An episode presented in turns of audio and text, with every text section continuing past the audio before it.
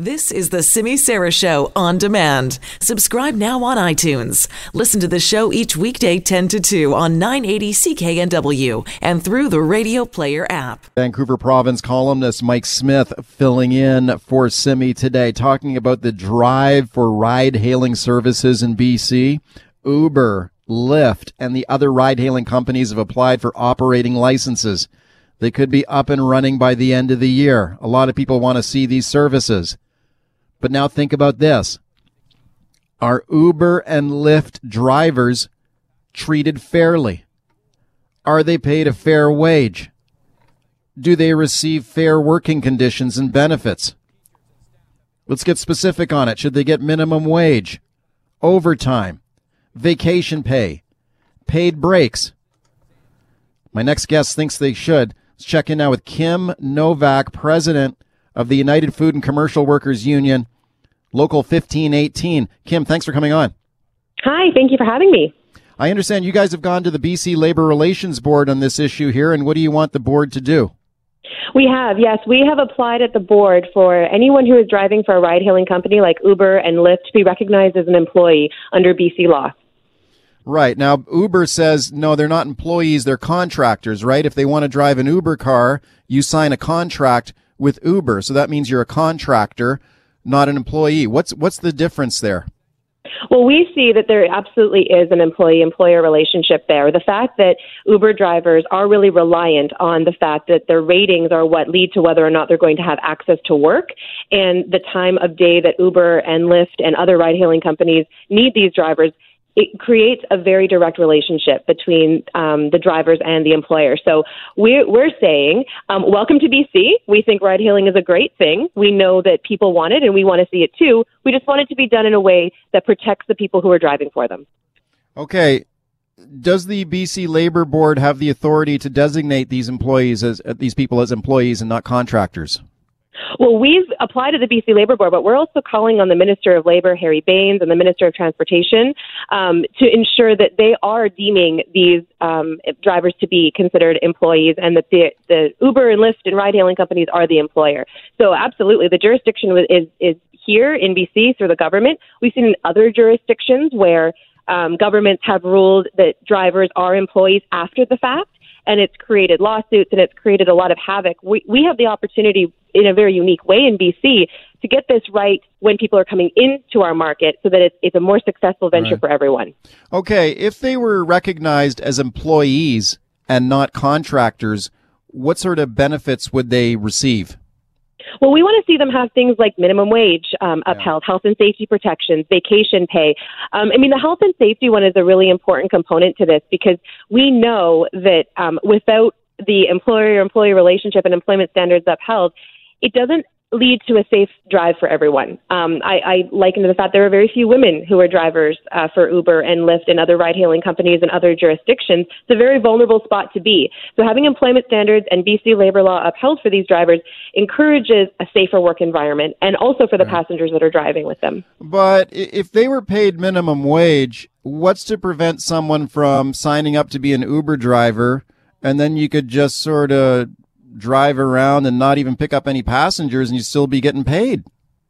Well, at the end of the day, any worker uh, employee employer relationship is going to have expectations that are laid out. So we're not by any means suggesting that there's not expectations.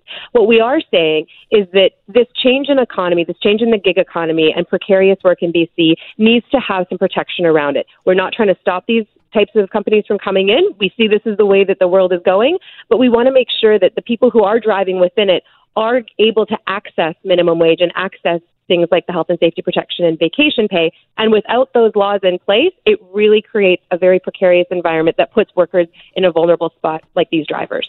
Okay, speaking to Kim Novak, United Food and Commercial Workers Union about Uber drivers and Lyft drivers. Are they employees or contractors? Here, here's what the Uber says, and I, I know you're you're probably very familiar with these arguments.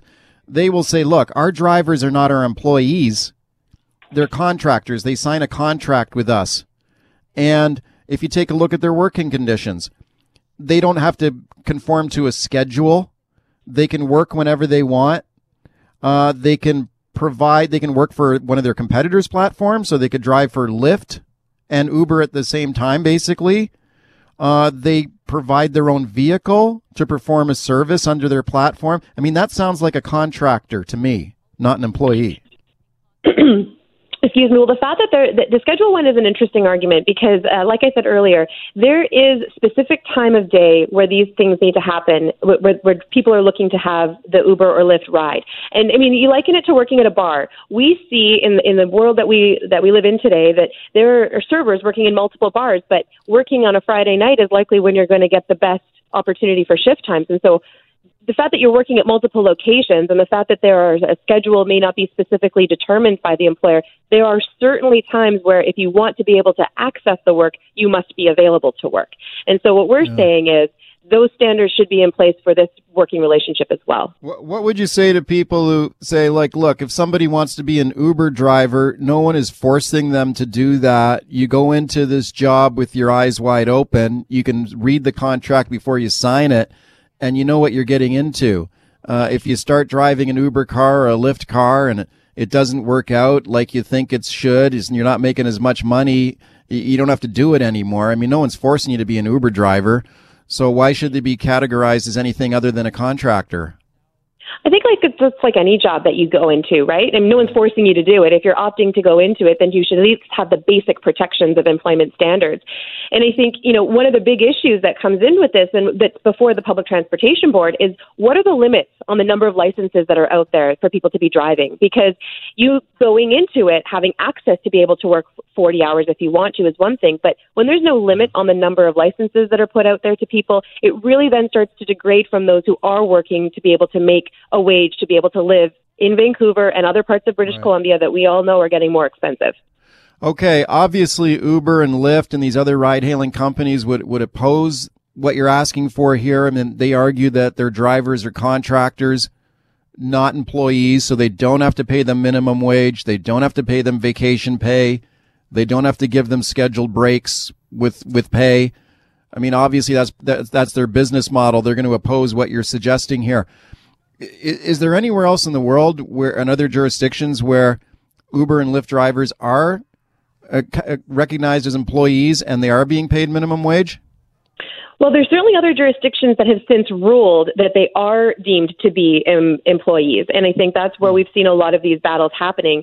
Um, we know in New Jersey there has been 650 million dollars in unemployment taxes because the government has considered drivers to be employees, and you look at other places like Geneva where the local government ruled that ride-hailing drivers are employees, and they responded by threatening to leave the city.